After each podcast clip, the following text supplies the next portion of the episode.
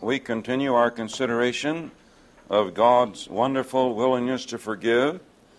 On your page five, we have a couple of thoughts here that increase our appreciation of God's willingness to forgive. We saw these many beautiful words used in describing God and his attitude of forgiveness. No, it would have helped God to forgive if he found some assets in our life. Like uh, we all have thought before we came to Christ that we had a lot of assets or things that we had done uh, to glorify God.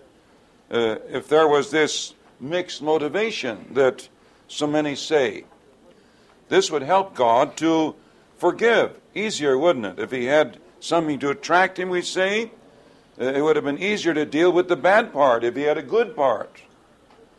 But along comes the scripture and indicates that there is no such thing as a good part in our former lives before we came to Christ. And the Apostle Paul summarizes this in the third chapter of Romans, does he not? Here we read in verse 10 There is none righteous, not even one. There is none who understands. There is none who seeks God for God. All have turned to, turned aside. Together they have become useless. There is none who does, does good. There is not even one. And so this heightens our concept of God's mercy. He can't find assets like we were sure he could. And still he's willing to forgive, is he not? Now, the next uh, proposition is that it would help God to forgive if man was trying to be forgiven. If man would seek God, this would help God to forgive, wouldn't it? But along comes the scripture and indicates that no one is seeking for God. In other words, the innocent ought to be sought by the guilty. But instead of this, we have the innocent seeking the guilty and God overcoming the fact that although man has revolted against him, he is not seeking God. We have, uh, we might read that passage in Isaiah 64, where we have these same two thoughts advanced here. We have the expression in verse 6 All our righteous deeds are like a filthy garment, and all of us wither like a leaf and our iniquities like the wind take us away. The things we sought were virtuous. When we analyze our motives of it, it changes the picture. Then we have in the next verse, and there is no one who calls on thy name, who rouses himself to take hold of thee. And so here we have a double problem, then, do we not? God finds no assets when motives are analyzed, and yet he's willing to forgive. God finds no one was seeking him, and he's pursuing us with his forgiveness. Look, here's God with his great forgiveness of heart, uh, pursuing us who don't want to be forgiven. We'd like to escape the consequences of our sin, oh yes. But we don't want to think of being reconciled to God in the pursuit of our selfishness. And yet God is pursuing us. So we evaluate, do we not, the beauty of God's love. And the problem was not that man is not able to repent.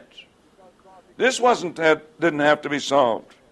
Because God declares man is able to repent. And so this develops such a beautiful summary that we've read. The beauty of God's willingness to forgive and try to come to us and, and try to reach our hearts and our lives and bring us into his affection. And so we go on to the next consideration on your page six. What are the problems then to be overcome by means of reconciliation? If the problem is not God's unwillingness to forgive, if God does not require strict, vindictive, calculated justice in the externing uh, reconciliation, then what are the problems? And so it seems like there are four things that have to be solved. a great deal of time and a number of years have been put in uh, trying to perceive what were the problem. When I satisfied my mind that this other concept just couldn't be true, then I did not know what the sacred atonement had to accomplish. As we have said, we don't need to have these all these reasons before us in salvation. All we need to do is to allow ourselves to think of what dear Jesus had to do for our reconciliation and to be broken down before the Savior's heart. We don't need to understand all these mysteries whatsoever. Aren't we glad of this? So, what God is trying to do in pursuing us is to get us to be willing to listen to Him and turn around. And so, Scripture means a complete turnaround, doesn't it? And we were facing away from God, the Scripture indicates, pursuing our own self. You were a sheep going astray, Peter writes. 1 Peter 2.25, continually going astray. What happened? You turned around. When you turned around, then what were you doing? You were facing the shepherd and bishop of your souls. So God, the picture is God pursuing us in our selfish rebellion, wanting us to listen and turn around and to be reconciled to Him in thought and understanding and in mercy. And so, after a good deal of investigation and prayer and uh, study further, we see some real things that have to be solved. Uh, we have in your summary there four words that we bring into the discussion. There is the governmental problem, first and foremost. The sin prevention problem, we say, in the free exercise of mercy. How is God going to forgive without the collapse of his government? Then there's the personal problem, we say. The God ignorance problem on the part of mankind. God can't bring us to himself unless we learn to know his thoughts and his reactions.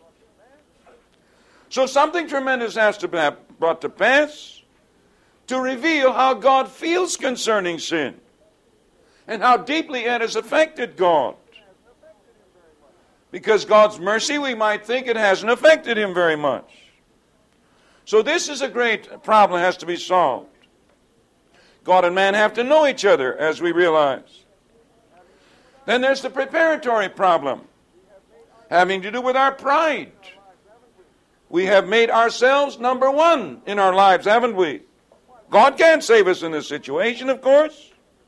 Why, we'd come into heaven and think we were important, wouldn't we? We'd kind of think heaven ought to stop when we come because we're so great. And so something has to happen to bring us to truth. And so here's the preparatory problem. It's trying to bring us down to our proper size.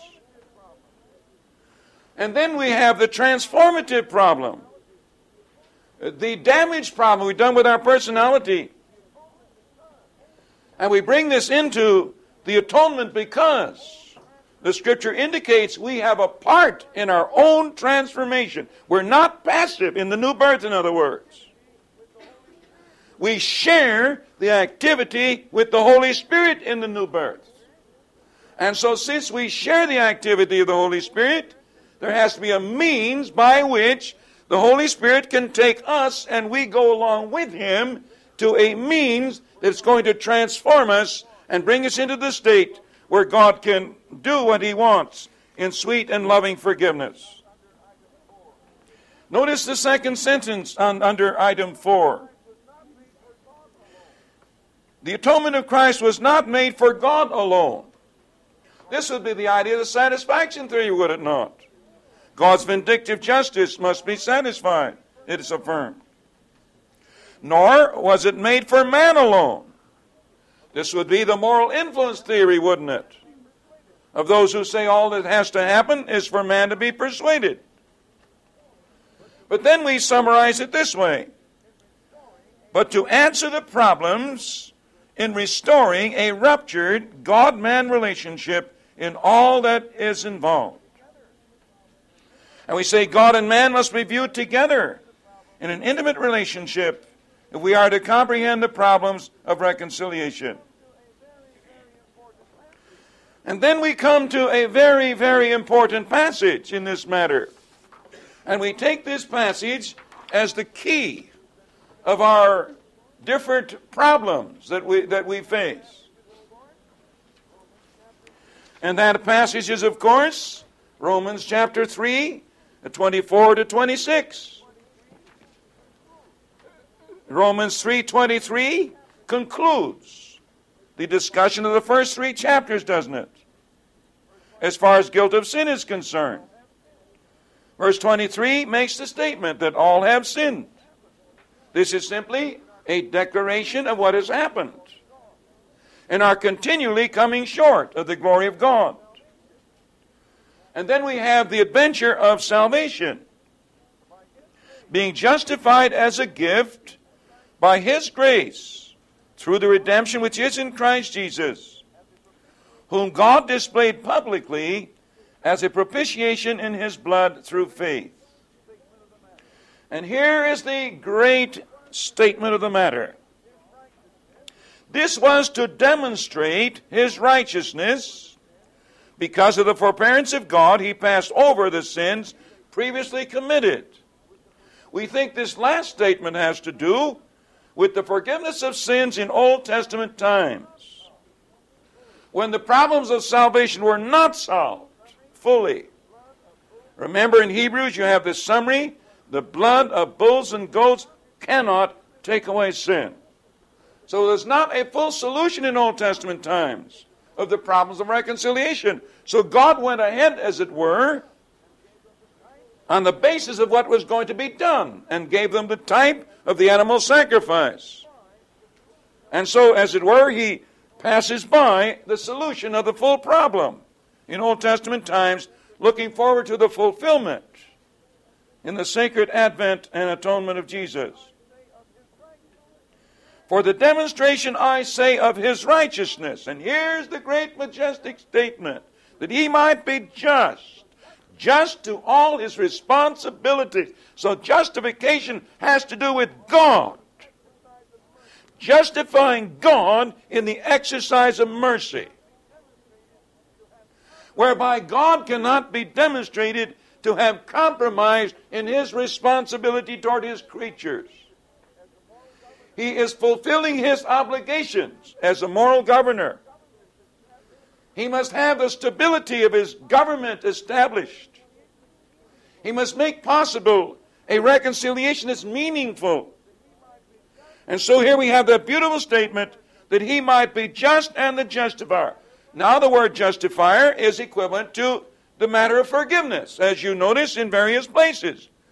Uh, Jesus used them too as equivalent, and and uh, Paul uses them as equivalent, and all involving the whole matter of how God brings us into a state of salvation. Of the one who has faith in Jesus. So here's the great commitment that we must have as individuals to make effective God's great plan of salvation. We have this positive statement, do we not, then? The demonstration before the whole moral universe.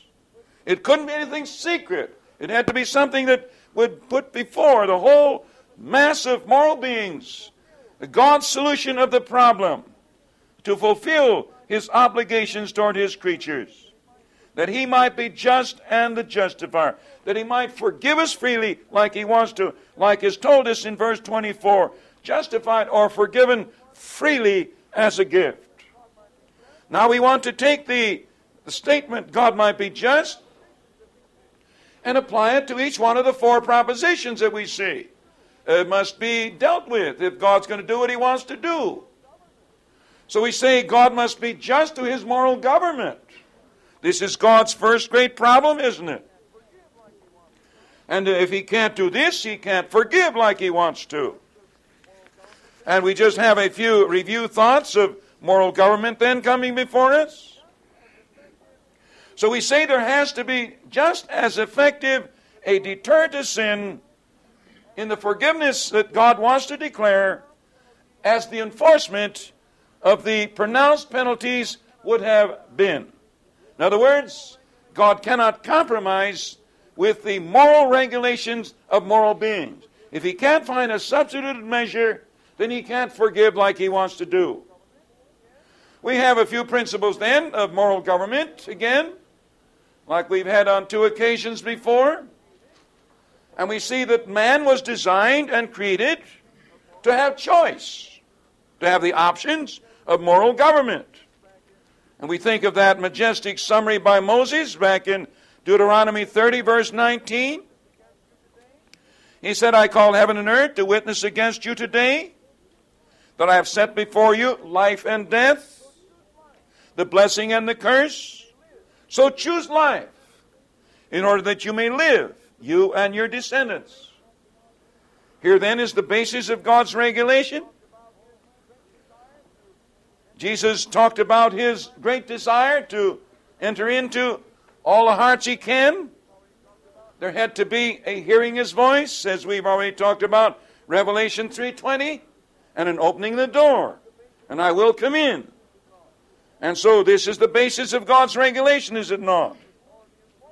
So we say the, the incentive or the enforcement of moral government, of course, are consequences without any favoritism. We haven't read Romans 2 6 to 11 as yet. Here we have the Apostles' great summary of the two options of choice. We have the goodness of God leading to repentance, as in verse 4. Then we have the twofold attitude that mankind has. Uh, is there going to be a stubbornness and an unrepentance of heart? If so, there will have to be the consequence of judgment, Paul writes. Verse 6 Who will render to every man according to his deeds. Then the other option those who are persevering in doing good seek for glory and honor and immortality, eternal life. So we have the two options here described before us. And it is our choice that determines the consequences. Then that majestic statement in verse 11 there is no partiality with God. God does not choose one above another for no reason. And so here is the, uh, the consequence declared of moral government. Now, of course, here's the great problem God faces. If He's going to forgive, He removes the consequences. Oh, my friend, do we appreciate the forgiveness of God? God wants to give us a new sheet to work with. In His beautiful love.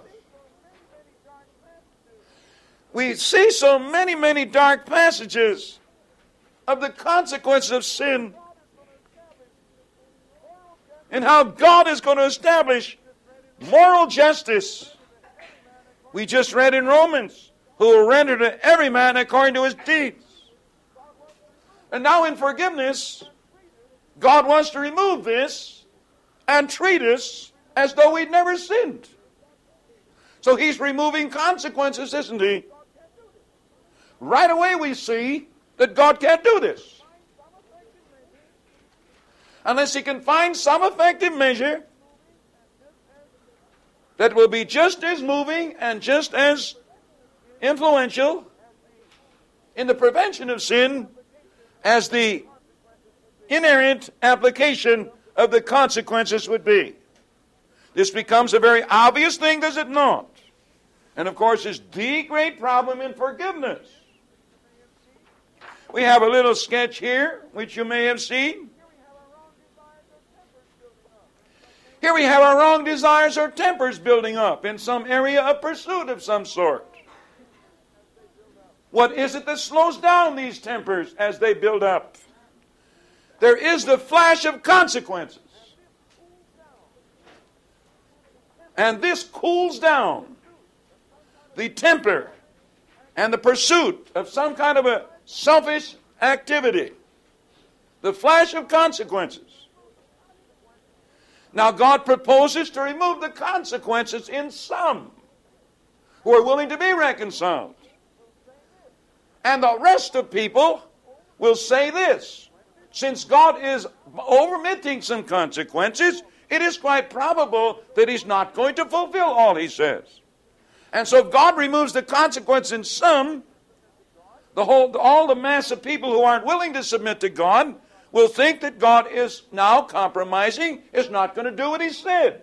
And so the whole government collapses. So we can see right away if God is going to do this, he has to erect something that will have just as effective dynamic to slow down the wrong choices of moral beings as the consequences pronounced would have had. And so, the sacred life and suffering of the Lord Jesus, done before the whole mass of humanity and published throughout the known world and succeeding generations, would testify as to God's seriousness of the matter of sin and would indeed perform the same function far greater than even the inerrant pronouncement of the consequences would be. And you notice we have a great, wonderful illustration of this in the Bible. Let us turn to Daniel chapter 6 here. And here's a great biblical example of moral government. We know the story of dear Daniel. How precious to see his devotion to God. He's going to be true no matter what. And God had such intimacy with him and gave him so many secrets. At the end of chapter 5, we have Darius, the Mede, coming into the kingdom. He has established his order of rule. There are going to be three presidents, and there are going to be 120 princes under the three presidents. Daniel has been given favor, and he's the chief of the presidents. And now the other two, of course, want to get rid of him. And, and it is interesting what they have to say. Verse 5 of chapter 6 we shan't find any, go- any ground of accusation against this Daniel unless we find it against him with regard to the law of his God. A wonderful testimony, wasn't it? And so they find the king in a state of pride, and they make a proposition. Would it be nice, O king, if, if uh, you write a law that for 30 days nobody's supposed to ask anything of anybody except you? And make the consequences real so you'll get the result. Make the consequence a den of lions to anyone who asks anything of anybody except you. And the king obviously forgot about Daniel because later on, when he reminded, reminded Daniel, he afflicts himself over the matter. And so, of course, dear Daniel doesn't matter with him how long he stays in this world. He has a relationship with God. He opens his window, he's in captivity, opens his window toward Jerusalem, and three times a day gets down and prays and gives thanks to God. And of course, they have designed this whole thing and they're there to hear him. And then they report back to the king. Didn't you make a law here that no one's supposed to ask anything of anyone except you for 30 days? And then you can see the countenance of the king going to have a shock. Because then they remind this Daniel, he's not obeying you. He's praying to his God, no matter what you have ruled and no matter what kind of consequences you have designed. And now we see a distress doing on. Verse 14. As soon as the king heard this statement, he was deeply distressed and set his mind on delivering Daniel. And even until sunset, he kept exerting himself to rescue him. What is he trying to do? He's trying to find a way of substituting something for the punishment that has been pronounced. He knows far more than we do in our so called elevated society. He knows that if he avoids the consequences, he eliminates moral government. We don't know that today. We have bogged ourselves down, as we said, in human, in human leadership over all the speculations and all the evolution and all. We've denied moral government as a society. And here we are, thinking we can play with consequences and eliminate them, all the complications, all the technicalities that are taking place in the trials we have. It's utterly ridiculous when you think of the, the complications and the involvements that can be brought into such situations. And so Darius finds no substitute. He knows that if he makes exception in Daniel's case, the whole government collapses. Because the purpose of consequences is to establish and reinforce rules and laws that are supposed to be for society's good. And so Daniel had to be cast into the den of lions. And then he had this confidence, did he not? Your God, whom you constantly serve, will himself deliver you. My, praise God, if we be something like dear Daniel, living for the Lord no matter what happened. And so here's the great night going on. Dear Daniel is down here worshiping God, having a new experience. He looks into these great creatures here, and he, he is securely in the Lord's love like he'd never been before. And he is enthusiastic in his experience, is he not, as the next morning tells us. Here we have the king pacing the floor. No feasting, no fancy things tonight, no music. He's in desperation here. Here's the problem world government, then, so vividly put before us. And then the morning we have a twofold attitude. We have a lamentation at the top, we have a restfulness at the bottom. And so Daniel's enthusiastic. Oh my God, he sent his angel. He shut the lion's mouths. I had a wonderful time down here with the Lord.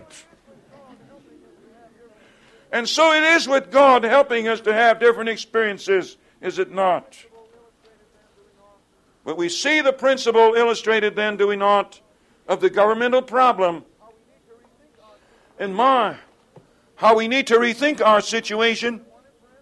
We mention on your page six, your item one in parentheses, we say there in the paragraph underneath, the primary purpose of punishment is not to reform the offender, but the protection of society in the prevention of crime. We have reversed this, and now our judicial procedure thinks mainly of reforming the offender, and we read the most astonishing statements from a highly educated judiciary, forgetting completely the millions of people who are living in fear when all their technicalities releases the criminals in all kinds of little tiny technicalities. And so they say that capital punishment is cruel and unjust when this is administered in, in, a, in a kind of a slumbering away situation. It's shocking. You hear nothing as to how cruel and unjust it is to turn criminals out upon society so they wouldn't dare go out at night and live in fear a good part of the day. Cruel and unjust to society is quite forgotten in all their involvement in their psychological uh, mysteries that they're trying to trace down. So we see that whenever you let a criminal out, you, you reduce the guarantee of, of uh, society, do you not? Now, God can't have these compromises. If He can't solve this situation, He can't do what He wants to do, can He? And so we see this great governmental problem that God faces here. And so we bring the conclusion there. If free pardon is to be extended to penitent sinners, we say, some great measure must be substituted for the punishment of sinners that will uphold the government of God at least equally as well as the pronounced consequences would have done. And this becomes the great problem that has been recognized. We have quoted some historical statements on this matter way back there into the 300s. And many times in the development of the thinking on the atonement, this great concept of God in, as a moral governor. And you can see how common the idea of moral government has been in the history of the church. And strangely enough, it seems to have been uh, pretty dimly lost in our own century and needs a great recovery to be sure. Now, consequences do work, do they not? And we have some different illustrations of this. And if, if uh, these are compromised, then indeed society will fall apart.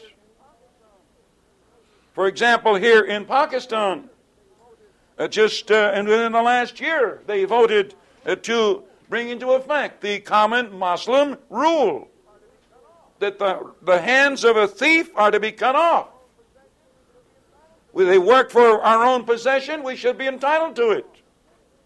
This looks very cruel, does it not? But there doesn't have to be many performances of this before society is protected.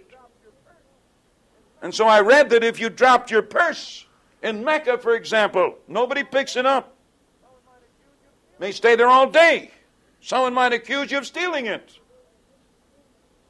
And so on. May look like a very rigid thing for Turkey to have a death penalty for selling dope or using it. You may remember three Americans thought they would make a lot of money in Turkey about six or eight years ago. Were found and get, got the death penalty. It took a top diplomatic intervention to get the Congress to vote a special consideration. So it was reduced down to life then. That's the way it stayed for a few years. Then diplomacy went to work again and got the Congress to consider more leniency. And so it was reduced down to 12 years. And that's where it now stands. You say this is a rigid thing. Well, if it keeps several million young people away from throwing their lives away, it looks like it's a benefit to society, does it not? The same thing exists in Brazil. And so certain countries know the principles of moral government, which we, as so called highly developed nations, have rather complicated and lost the principles of government. And so God cannot compromise. I read about some voyagers going up the Amazon, way in the back country. They came into a group of natives there and studied them. They saw some men with huge scars running right over their head and onto their face. And they say, What are these scars for? Oh, these are men that try to break up marriages. And so they wouldn't have a million divorces like we do in America last year. And so consequences do work. They don't know anything about the Bible. They realize the family circle has values. And so we need to see the principle of forgiveness. God can't forgive like He wants to unless He can guarantee that His responsibility of moral government shall not collapse. So the sacred advent and atonement of Jesus is to justify God in the exercise of mercy. So no one will accuse God of deficiency in any sense. And so God has gone to all his difficulty uh, to solve things that he might pour out the bounty of his love and his mercy. Then uh, we see a second great proposition coming before us. God must be just to himself as a moral governor. Something has to happen to reveal how God feels about man's rebellion. Man uh, recognizes God is so great and uh, he and uh, things just don't happen. People get away with sin.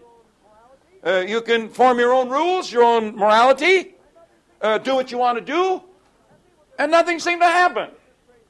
And people get the idea that this great God is not concerned about this matter, is not too unhappy about it. So something has to happen that shall reveal God to mankind and show how deeply sin has affected God.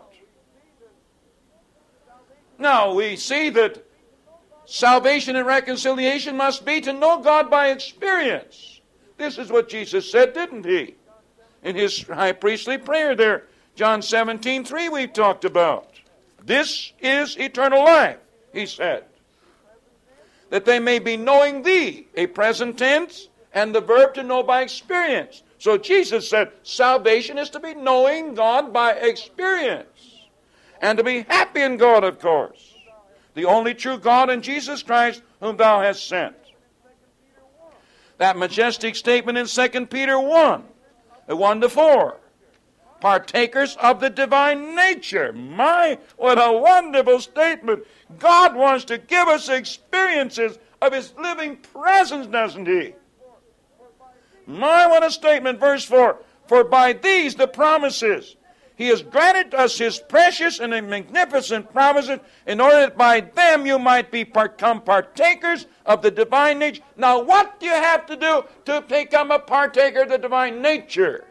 The rest of this verse says, having escaped the corruption that is in the world by selfishness and lust. And the word escape is a vigorous fleeing, fleeing from our own selfishness that we were bogged down in. And so, if God and man are going to experience each other, God has to find a way to reveal how deeply sin has affected his happiness. And uh, God knows man, of course. He doesn't need any increase in his knowledge. Uh, we read about Jesus in John 2 25. He knew it was in man. He didn't need anyone to tell what's going on in the mind. He knew it was in man.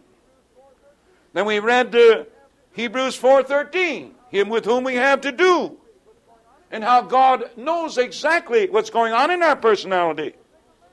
So God needs no new knowledge. But think of man. We've read Isaiah 30 and verse 11 where they said, "Leave us alone. Don't bother us, God. Send us, don't send us any prophets. We don't want to be bothered. We want prophets who will speak nice things." And can you imagine saying this to God? Verse 11 Get out of the way, turn aside from the path. Let us hear no more about the Holy One of Israel. Why would they ever say this? Because they didn't know the character of God. God doesn't want to rob anybody. He wants to love us. He wants to give us the unending exploration of His being, does He not? And so something has to happen if a man is going to know God, and we've distorted our minds so much, Romans chapter 1, 28, again, just that they did not see fit to acknowledge God any longer, God gave them over to a depraved mind to do those things which are not proper. And so there hasn't been any mind that isn't totally unbalanced concerning the concepts of God. And if there's going to be a reconciliation, God has to find some way to reveal himself in total so that man may know what sin has done to God and how God feels about it and get the total reaction of God's responses. And so we see this great necessity, do we not? Man has to learn some dreadful things. Man has to learn the intense hatred of God over man's revolt. When God, when God conceives of his love and all he wants to do for man, and he, and he thinks that man is defying him, little tiny man defying the great God, with all these false concepts and these completely distorted, depraved state of mind. There can't be any reconciliation if God can't do something great and tremendous to show his personality, show how he feels. Don't you think this is pretty much lacking in presentation today? We have so many professing Christians who don't fear to go on in their sin. It's unthinkable. I guess they've never learned of the manifestations of Jesus, have they?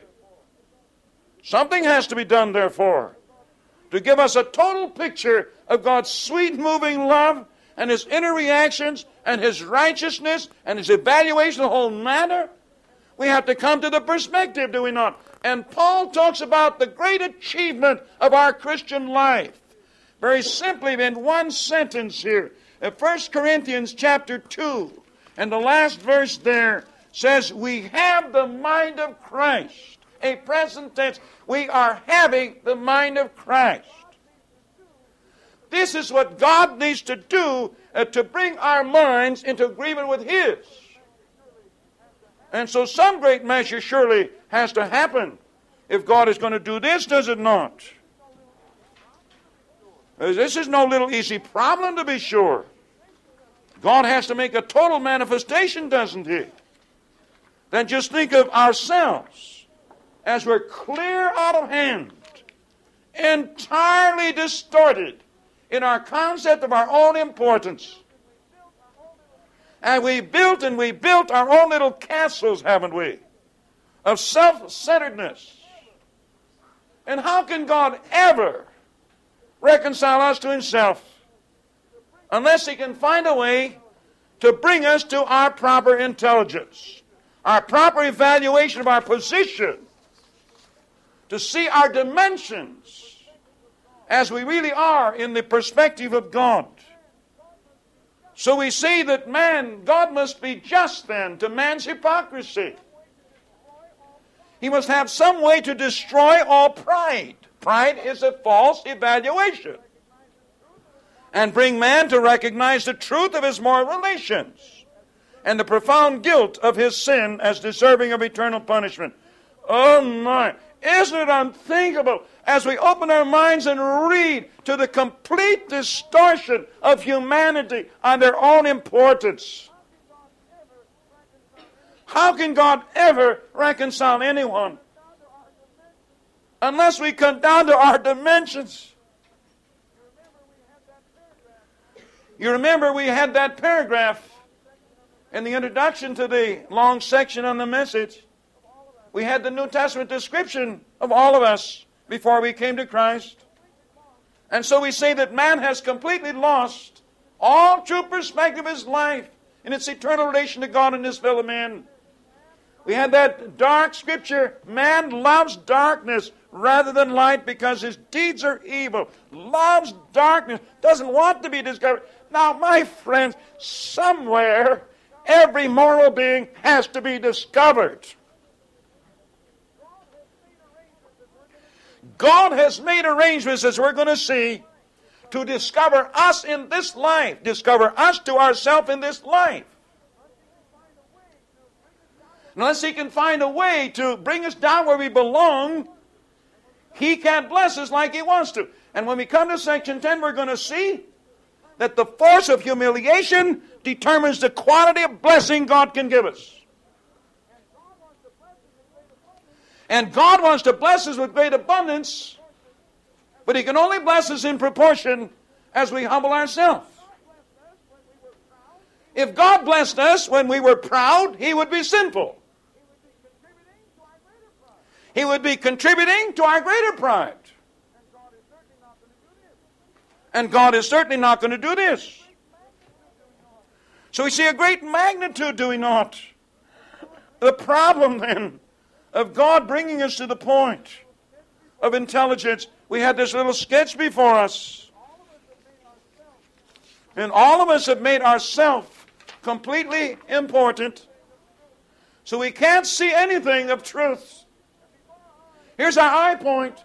And before our eye, from morning to night, has been me. Education assumes me. Eco- economics assumes me. The whole world assumes me first. This is the law of the world. Everyone assumes and everybody's living for themselves. And here's the thing we need to do if we're going to testify for Jesus.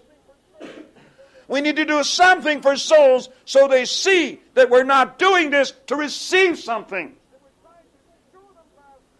That we're trying to show them love, not to get, but to give, like Jesus did. How can we ever be happy? The Spirit of God kindled this little sketch, and I seem to see right away the great psychological problems. Oh my, a great struggle. Yes, you come to a psychologist, he'll start his clock in $50 an hour to tell you a few things. Here we have Christians rushing to the psychologist to get their problems solved. And the problems will never be solved as long as we are nearsighted by choice. As long as we look at ourselves and my ten- I got such tensions now, help me solve my tensions. The tensions resolve themselves into self importance. And we can't see others because of ourselves. We, of course, can't see God either. Now, God can't save anyone in this condition, that's for sure. And so something great has to happen, doesn't it? To show us what is real. So the me has to come down to proper size. Then others increase so we can see past ourselves then God has to become, in reality, something of his own dimensions, mustn't he?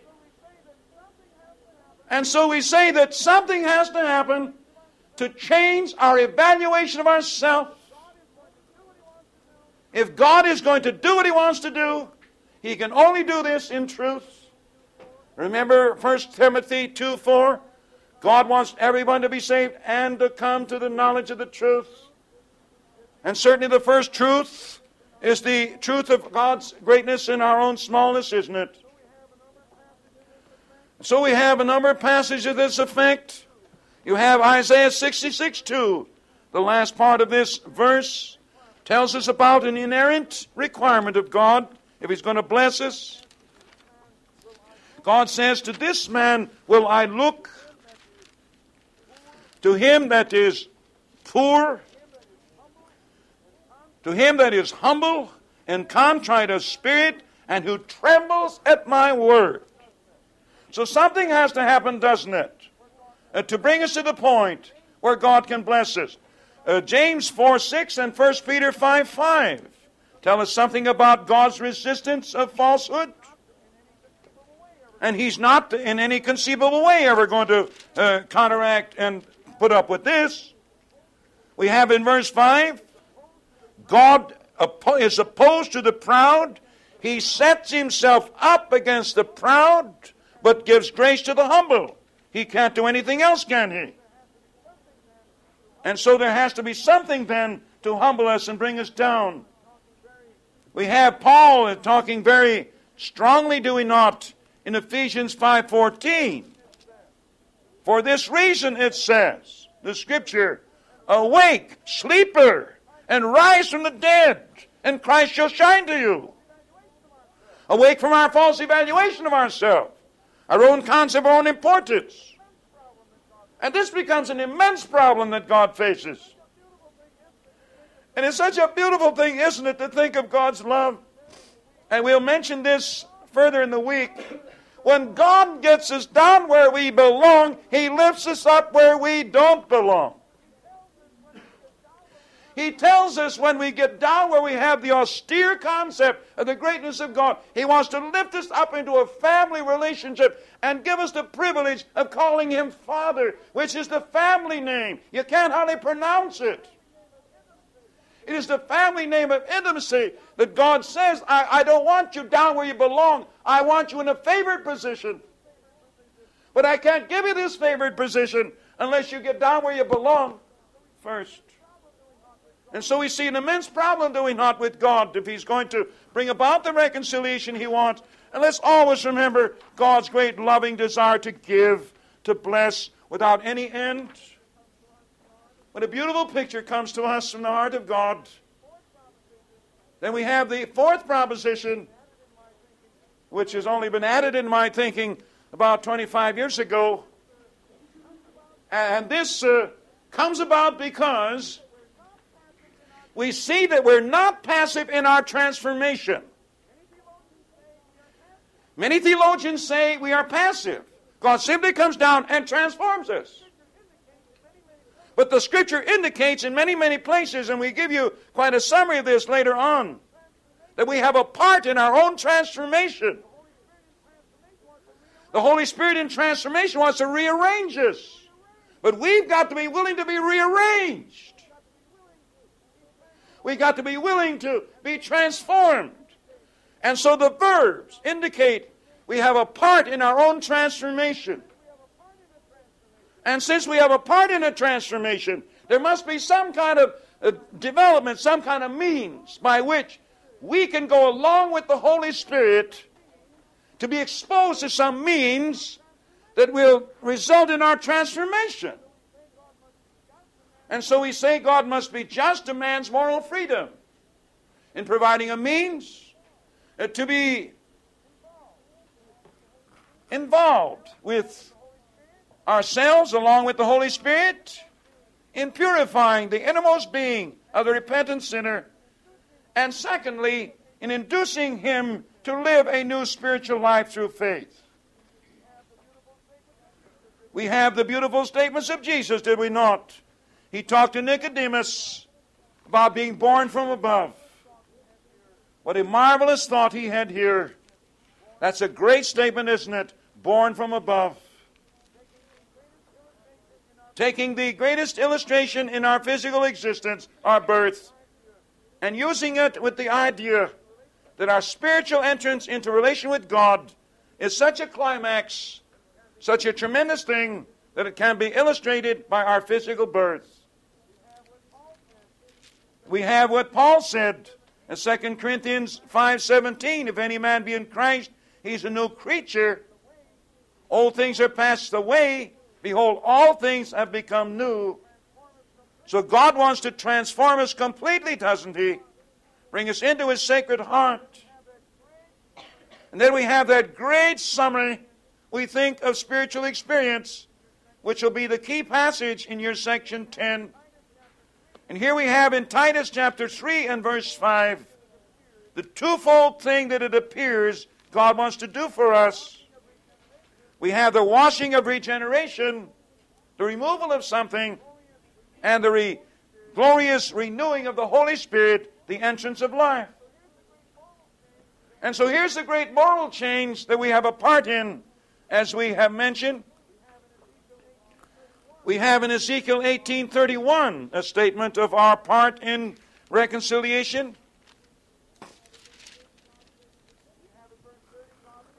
We have in verse 30 God's great invitation repent and turn away from all your transgressions, so that iniquity may not become a stumbling block to you, or may not become your ruin.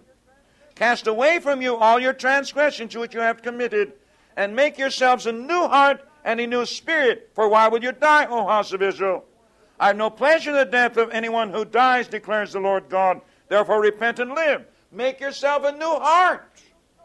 This, of course, means a new choice, a new supremacy. Instead of having a self supremacy, become intelligent. Make God supreme. Make yourself a new heart. Have a new revolutionary choice, of course. And so we have a part in our transformation. Then first Peter 1, 22 and 23. It talks about our part in this transformation. In other words, we bring ourselves to the means that God must provide if He's going to achieve what He wants to do. And so here we read these precious words Since you have, in obedience to the truth, purified your souls. Notice our part in purification. For a sincere love of the brethren, fervently love one another from the heart. For you have been born again, not of seed which is perishable, but imperishable. That is, through the living and abiding Word of God. So we see we have a part in our transformation. We're not static, we're not passive. And if we're going to have a part in this matter, uh, we have to have a means to come to. When we come to this section, we will try to illustrate it this way. Supposing when you open this door, you found everything in this room in disorder. Suppose you found all the chairs tipped over, all the furnishes, furnishing actually tipped over in a tremendous chaos and, and an absolute disturbance of the whole situation. Now, we can't come into this room and have a lecture and have fellowship with together in the things of the Lord, can we? We don't need any new equipment, do we? We've got enough equipment in the room to have our time of meditation together. But the equipment is totally distorted. And we have to go to work to put it in order before we can come in here and create a spirit of fellowship. This is what God wants to do as I see it. And we have a part in this putting in order. As you study in the section 10, you'll notice that we think we can take all these different scriptures and give the negative and the positive idea. God wants to move in, doesn't He, with manifestations. But He can't do this until things are in order. And look at the chaos we've made of our lives. Look at our imagination, our habits of thought, our habits of will, our habits of temper, all these different things we developed. God can't move in in this situation. He has to have some transformation, doesn't He? And so, as it were, he has to come and put things in order with our agreement. And, and if, if we were going to respond to the Holy Spirit's work, there has to be some means to do this, doesn't there? And so we see that some means has to be brought into existence which will enable God to do this great transformation along with our consent. And then not only this, But He wants to bring us into a new relationship, doesn't He? We talked about Titus 1:15, under the pure all things are pure. This is what God wants to do, isn't it? Come into our minds, our imaginations, recreate a new scope of activity. Then He wants to help us in our daily life by new intimacy. He's not going to cause us to live for Him, is He not? Sometimes you hear people say, Oh God, take away this sin from me. God's not going to do that. He can't do that. The biblical prescription is put it away and look to Jesus. And Jesus wants to provide a new relationship through his atonement and his love, doesn't he? So we will feel the motivation of his heart and the motivation of his tender love. And so Paul gives us the confidence of such a passage as Romans 5, 9, and 10 when we would be discouraged. And how the Lord Jesus is going to help us in every situation here. And he says uh, eh, Christ has come because of God's great love, and he says, much more than Verse 9 Having now been justified by his blood, we shall be saved from wrath, from wrath of God through him. For if while we were sinners, we're enemies, we were reconciled to God through the death of his Son, much more, having been reconciled, we shall be saved by his life. So something must happen to bring a new relationship of the love of God in its manifestation to us. So it is to be Christ in us the hope of glory, isn't it? In Colossians 1.27. Now we mention some characteristics that have to be true of such a great adventure. Here is God conceiving his problems, conceiving the situation he has to solve, and trying to evaluate the kind of solution that will have to be brought into existence if he's going to solve these great problems. And so we can see some things that have to be true about this, can't we? We first of all see it can't be something lovely. You cannot solve an unlovely problem by a lovely substituted measure. And since sin is such a violation of God's heart, such a revolt against His heart, whatever God's going to do to solve it has to be of a similar nature, has to be something unlovely, something terrifying, something humiliating, something of being a catastrophe of our own estimation of ourselves. Something very, very unlovely, then, filled with great awe, we say. And uh, this series of events must be something of great dignity, mustn't it? We can certainly say this. It is solving the problems of God and man in relationship, isn't it? Think of the dignity of God. There can't be any little thing to solve this, can there? And God is trying to solve this problem in our human consciousness, isn't He? So whatever He's going to do can't be something out of the reach of our experience. It must be something within our consciousness and understanding. And then we're so grateful for the universal love of God that He has no preferences. He says so seven times in the New Testament with some very strong words, plus all the other manifestations. And so there's no partiality with God. So whatever God's going to do, He's going to do for everyone, not select some favorites and, and treat them in a special way. And then God has to have something simple. So the simplest moral being can avail himself or herself of the solution of this great problem. Oh, friends, I commend these thoughts to you. Thank God for what this picture's done for me. And if you see these thoughts to be verified in the Scripture, let us go out with great energy and pathos and love to try to get people to sit down and reason with us, describe to them the nature of God, the great desire of God to bless, describe the problems that God faces, and how He has designed to solve them. And how sweet and how lovely are God's manifestations to us.